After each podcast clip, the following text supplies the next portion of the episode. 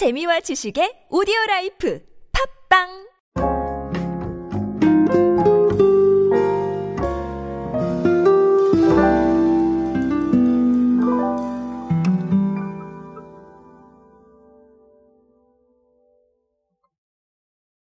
여러분은 요즘 집에서 뭘 하고 계십니까? 여러 가지 하고 계시죠? 저도 그렇습니다. 저는 집에서 주로 여가 시간을 보내진 않고요. 사실 일하는 시간이 더 많은 것 같아요. 뭘 녹음도 해야 되고 자료도 만들어야 되고 그러다 보니까 일하는 시간이 더 많기는 한데 그 와중에도 여가는 챙기고 있습니다.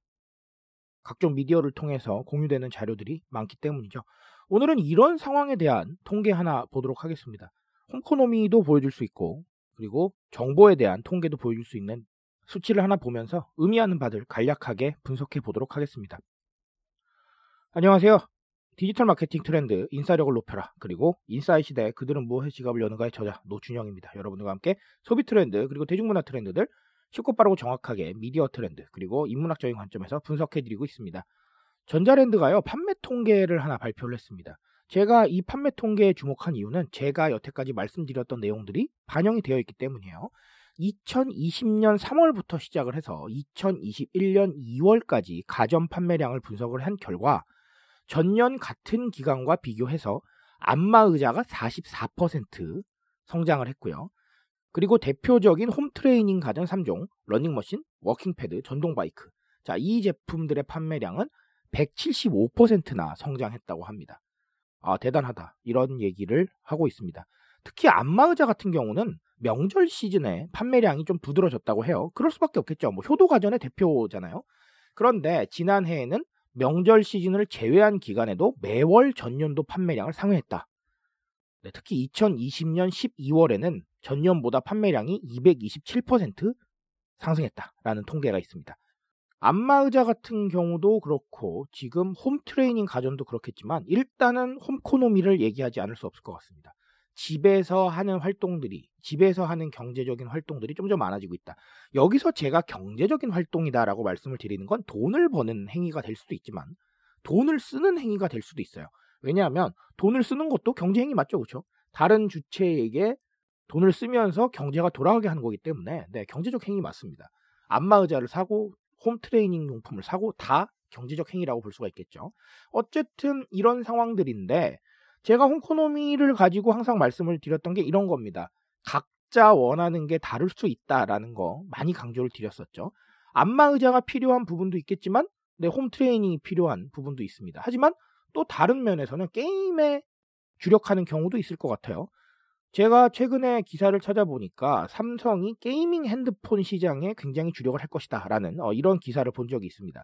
그만큼 집에서 일어나는 홈코노미를 봤을 때 게임 산업의 중요성을 어느 정도까지 생각을 하고 있는 것 같아요. 어쨌든 이거는 단적인 예고요. 집에서 할 수 있는 건 이거보다 훨씬 더 많습니다. 정말 많죠. 그런 상황들이기 때문에 어떻게 보면 이런 다양한 가전들을 바탕으로 우리는 수치만 뽑아내고 즉 홈코노미가 상승하고 있다. 홈코노미가 중요한 개념이 되고 있다만 뽑아내고 이 속에서 어떤 상품을 공급하고 또 어떤 서비스를 공급할까는 대중들의 취향과 어떤 이야기들의 초점을 맞춰서 공급하는 게 필요하다고 보고 있습니다. 그런 부분들을 한번 생각해 보셨으면 좋겠고요. 또 다른 하나는 조금은 인문학적이고 원론적인 얘기지만 이 정보의 접근성 면을 꼭 한번 생각해 보셨으면 좋겠어요. 이게 무슨 얘기냐면 자, 홈트레이닝 가전에 좀 더 특화해서 말씀을 드리자면 우리가 홈트레이닝 가전을 사게 된 이유가 뭐가 있을까요?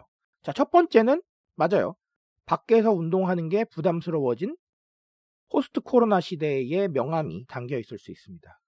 그리고 두 번째는 포스트 코로나 시대와 또 연관이 되는 부분이긴 한데 나의 건강을 지키기 위해서 홈트레이닝 용품을 더 구매했을 수도 있습니다. 하지만 저는 세 번째도 있다고 봐요. 이게 뭐냐면 정보를 얻는 루트가 쉬워졌기 때문입니다. 과거에는 홈트레이닝 용품을 사더라도 어떻게 활용해야 될지를 알아내는데 시간이 조금 필요했어요. 어딜 가서 배우시거나 혹은 아니면 서적을 구매하시거나 이런 부분들이 필요했거든요. 하지만 지금은 어떻습니까? 유튜브 찾아보시면 자료 정말 많죠. 그렇죠? SNS에도 자료 정말 많습니다. 그렇게 우리가 정보의 접근성이 눈에 띄게 좋아지면서 무엇이라도 찾을 수 있는 시대가 됐다는 거예요. 저도 그래요. 어떤 취미를 하려고 할 때 외부에서 어떤 클래스를 하는가를 찾아보기도 합니다. 하지만 유튜브를 먼저 검색을 해보거든요. 그러면 어김없이 자료가 등장합니다. 그 정도로 우리는 정말 정보의 접근성이 좋은 시대에 살고 있다는 것인데, 그렇다면 이건 무엇을 의미하느냐? 정보의 접근성이 좋기 때문에 각자 무언가를 하는 것, 즉 각자의 관심사에 좀 더 집중할 수 있다는 부분을 의미하는 거예요. 그러니까 앞으로도 이런 경향은 더 심화될 수 있다는 것이죠. 각자 무언가 하고 싶을 때 예전에는 지배적인, 즉 인기 있는 것들만 공급이 됐지만 지금은 유튜브나 SNS를 통해서 정말 다양한 정보가 공급되고 있기 때문에 내 취향을 추구하려고 할 때 가능성이 훨씬 더 높아졌다는 거예요. 그러니까 스스로 각자의 생각에 집중하는 경향이 더 강해지겠죠. 홈트레이닝 용품이 많이 팔리고 있다라는 통계는 사실 이 정도까지 심화적으로 이해를 하셔야 됩니다. 무슨 말인지 아시겠죠? 이런 상황이기 때문에 조금 더 지금 시대에 개인에게 집중해야 된다. 개인에게 달려있는 소비의 가능성을 조금 더 읽어야 된다라는 거겠죠. 그래서 오늘 전자랜드의 통계로는 두 가지 알고 가시면 되겠습니다. 첫 번째는 홈코노미고요. 자, 두 번째는 정보의 접근성이 좋아졌다라는 거. 그래서 각자의 성향에 집중하는 건 앞으로도 더 심화될 것이다. 이 부분 체크하고 넘어가시면 되겠습니다. 오늘은 그 고민을 꼭 해보시길 바랍니다. 트렌드에 대한 이야기는 제가 책임집니다. 그 책임감 위에서 정말 열심히 하고 있으니까요. 공감해 주신다면 늘 뜨거운 지식으로 보답드리겠습니다. 오늘도 인싸 되시고요, 여러분. 감사합니다.